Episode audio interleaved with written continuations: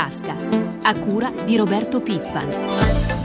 Buongiorno da Sandro Marini. In primo piano la crisi dell'economia internazionale. La Banca Mondiale ha drasticamente ridotto le stime sulla crescita, sia per quest'anno sia per il prossimo, e a frenare sarà soprattutto l'Europa. Ce ne parla Roberto Zampa. Il vecchio continente diventa la palla al piede dell'economia mondiale. Le stime degli economisti di Washington parlano di una crescita in rallentamento un po' in tutto il mondo, ma nel complesso ancora abbastanza positiva. L'unica area del pianeta col segno meno quest'anno sarà proprio la zona euro. I 17 paesi aderenti alla moneta unica, infatti, nel 2012 perderanno in media lo 0,3% di prodotto interno lordo e torneranno all'attivo solo il prossimo anno, ma con un non esaltante più 1,1%. La Banca Mondiale ha comunque rivisto a ribasso anche le stime sulla crescita globale. Quest'anno il mondo crescerà del 2,5%, il prossimo del 3,1%. Lo scorso giugno invece l'Istituto internazionale prevedeva una crescita pari al 3,6% per entrambi gli anni. Una frenata frenata in ogni caso non troppo brusca rispetto al più 2,7% registrato nel 2011. L'economia del mondo è entrata in una fase molto difficile, si legge nella ricerca, caratterizzata da fragilità e significativi rischi di un peggioramento dell'attuale situazione. Il mondo, avverte la Banca Mondiale, rischia di essere trascinato in una recessione come quella del 2008-2009, se non ancora più profonda. L'Europa invece sembra essere già entrata in recessione. Secondo Washington, inoltre, la crescita lenta del vecchio continente complica gli sforzi per ripristinare la fiducia dei mercati e la sostenibilità delle finanze e potrebbe esacerbare le tensioni.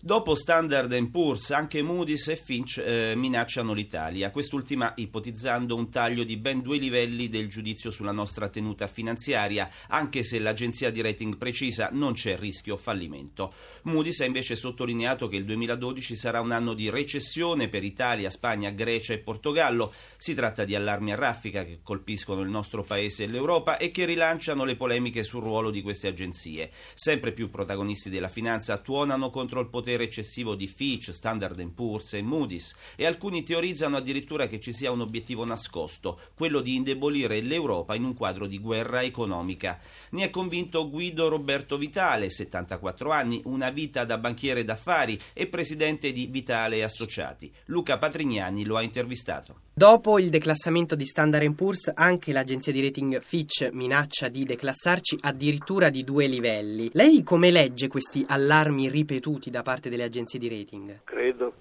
eh, non si debba dare importanza più di tanto. Credo che le agenzie di rating hanno riempito un vuoto lasciato dagli investitori istituzionali nel mercato, nel senso che avendo gli investitori istituzionali per ragioni di economia delegato alle agenzie di rating il giudizio sui bilanci delle aziende e degli stati, queste hanno acquisito una forza che assolutamente non avrebbero mai dovuto avere. Soprattutto non si era mai visto le agenzie di rating pontificare con tanta frequenza sui bilanci delle nazioni più evolute e questo non è assolutamente accettabile. Lei vede un tempismo sospetto in queste decisioni delle agenzie di rating? Sono eterodirette? Trovo singolare che avvengano nei momenti in cui l'Europa cerca di fare degli sforzi per mettersi sulla giusta strada. C'è un conflitto economico-politico fra valute, fra euro e dollaro e le agenzie di rating giocano un ruolo in questo conflitto? Che ci sia un conflitto tra euro e dollaro è possibile anche se è deprecabile, perché l'interesse dell'euro e del dollaro sarebbe di andare sotto braccio e non di farsi la guerra. E le agenzie stanno giocando un ruolo in questa battaglia delle valute, secondo lei? Assolutamente nel mondo anglosassone l'idea di un'Europa unita con una valuta unica e forte, suscettibile di fare concorrenza come moneta di riserva al dollaro, non è mai andata giù. In questo contesto quasi di guerra mondiale economica, com'è possibile vivere senza agenzie di rating, come ha detto anche il presidente della BCE Draghi? È possibile farlo? Assolutamente, basta fare i propri compiti a casa. Le agenzie di rating hanno svolto un lavoro di supplenza, sono utili, però hanno avuto un ruolo sproporzionato alla loro funzione e poi comunque, visto il ruolo che hanno assunto, non possono essere quotate in borsa e non possono essere possedute da chi le usa per fare profitti. Ecco. Dovrebbero essere delle agenzie pubbliche o quasi pubbliche. Quindi il nodo è anche il conflitto di interessi? Assolutamente, secondo me.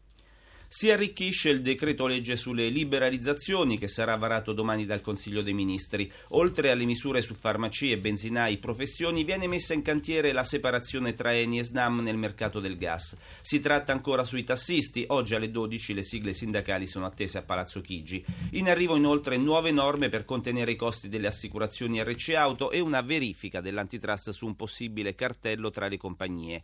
Un'eventualità esclusa dal direttore del settore auto dell'ANIA, l'associazione dell'Associazione delle Imprese Assicuratrici, Vittorio Verdone, al microfono di Gelsomina Testa. Anche le compagnie di assicurazione nel decreto liberalizzazioni per frenare i costi dell'RC Auto. Che tipo di misure vi aspettate? Da quello che abbiamo capito ci saranno delle misure che riguarderanno il contrasto alle frodi, quindi delle misure dirette diciamo, a rendere più difficile la commissione di frodi e questa è una cosa positiva. Non sappiamo se interverranno sul risarcimento diretto, su una misura che non condividiamo perché non è utile, quella di tirare fuori dal risarcimento diretto i danni alla persona di lieve entità, che creerebbe degli scompensi gestionali, aggraverebbe i costi e non sarebbe utile per i consumatori. Il ministro Passera ha anche annunciato una verifica all'antitrust su un possibile cartello tra le compagnie. Voi cosa ne pensate? Noi abbiamo risposto già prontamente al Ministero dello Sviluppo eh, fornendo tutti gli elementi per approfondire una questione che è molto specifica, che riguarda l'RC Auto con riferimento però a un settore professionale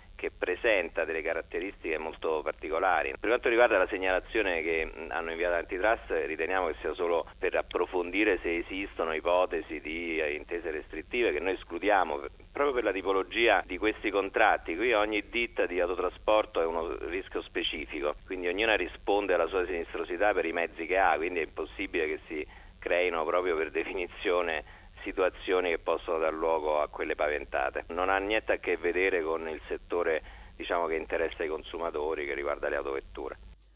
Il turismo può creare più di un milione e mezzo di posti di lavoro nei prossimi dieci anni e può arrivare a produrre quasi un quinto della ricchezza del paese. Lo ha dichiarato il ministro per gli affari regionali Piero Gnudi, che in qualità di responsabile del settore turismo è stato ascoltato ieri in Commissione Industria del Senato. Ministro Gnudi, il turismo può tornare ad essere un importante volano di sviluppo per il paese? Nei prossimi dieci anni si stima che il volume del turismo nel mondo raddoppierà, passerà da 800 miliardi a circa 1400 miliardi di dollari. Se noi saremo in grado di intercettare parte di questa crescita del turismo, certamente riusciremo a dare una spinta alla nostra economia eh, di notevolissime dimensioni. Noi già abbiamo una buona quota del, del, del mercato internazionale del turismo però in questi anni purtroppo un po' l'abbiamo persa, dobbiamo recuperare, per recuperare vi occorre fare degli investimenti. Quali azioni metterà in campo il governo per sostenere il comparto? Come dicevo prima, occorre fare degli investimenti, però io credo che la prima azione come ministro eh, sarà quello di cercare di coordinare tutte le regioni. Come lei sa, la competenza del turismo è a livello regionale e finora tutte le regioni hanno fatto una politica del, per il turismo basandosi solamente sulla propria regione. Bisogna coordinarsi per riuscire a vendere il prodotto Italia anche in quei paesi che sono quelli che, che avranno una maggior crescita di turismo che purtroppo l'Italia non la conoscono o la conoscono poco. La tragedia della Costa Concordia rischia di creare un danno di immagine al nostro paese e quindi frenare gli arrivi di turisti stranieri? Io credo che forse non sarà un grande immagine perché la gente capirà che questo fatto è un fatto incredibile e irripetibile. Non credo che nel mondo si riuscirà a ripetere le, le, leggerezze che sono state fatte in questa occasione. Il turismo tramite nave è il turismo più sicuro che ci sia. Pensi solo che quest'anno in Italia sono arrivate tramite nave 10 milioni di persone ed è questo purtroppo il primo incidente. Quali saranno comunque i mercati strategici più interessanti per il nostro Paese? Le valutazioni che l'Accademia dei Cine- Cinesi del Turismo ha fatto, i, i cinesi prevedono che nel, nel, 2015 ci saranno 150 milioni di, di turisti cinesi che andranno all'estero. Questa è una fetta enorme di turismo che noi dobbiamo intercettare. E continuiamo a parlare di turismo, lo facciamo con il direttore generale dell'Enit, Paolo Rubini. quali le iniziative avviate in questo inizio d'anno dall'Enit per promuovere il marchio Italia? In questo 2012 noi stiamo eh, completando il progetto fatto nei paesi BRIC Italia Comes to You e quindi ci sarà la tappa indiana di questo progetto. Dopodiché stiamo sviluppando ulteriormente il nostro eh, settore di manifestazioni fieristiche, sia ampliando il numero delle manifestazioni dei paesi toccati da questo progetto e sia creando un modo migliore e più efficace di partecipazione a queste fiere, prevedendo un prima, un dopo e un durante della fiera per eh, aumentare l'impatto mediatico della manifestazione. Quali sono i paesi più interessanti in questo momento per la nostra industria delle vacanze? Diciamo che noi abbiamo già da anni una strategia che si fonda su due binari, cioè un binario di aumentare il presidio sui mercati emergenti, quindi appunto i cosiddetti paesi BRIC che sono Brasile, Russia, Cina e India, perché sono mercati che crescono autonomamente del circa il 30% ogni anno e quindi galleggiare su questa crescita significa avere sempre più flussi in entrata e dall'altra parte il presidio dei mercati tradizionali come la Germania, l'Austria, l'Inghilterra, gli Stati Uniti, il Giappone, dove l'Italia è già conosciuta e bisogna soltanto innovare il prodotto proponendo continuamente nuove località turistiche. L'immagine dell'Italia può risentire, può essere danneggiata dalla tragedia della Costa Concordia? Purtroppo credo di sì, sia perché oggettivamente è un fatto grave, anche se molto raro, e sia perché eh, come sempre spesso succede, si guarda alle, alle, nostre capacità di reazione in modo molto più critico di quello che magari viene fatto nei confronti di altri paesi. Quello che bisognerà cercare di fare è di cogliere le, le occasioni migliori per comunicare correttamente il livello di sicurezza del settore croceristico nazionale e il livello di serietà di tutti gli operatori. Questo è un fatto straordinario sia nella gravità che sia nella capacità che si ripeta. Proprio per questo noi abbiamo deciso di mettere a disposizione tutte le strutture ENIT presenti nel mondo eh, gratuitamente a, per tutti gli operatori del settore croceristico e in più partecipare alla fiera specializzata per il settore croceristico che si farà dal 12 al 15 marzo a Miami, proprio perché vogliamo comunicare a tutto il settore e a tutto il mondo eh, la qualità generale diffusa del nostro settore croceristico. Quali sono gli obiettivi che vi siete dati per il 2012?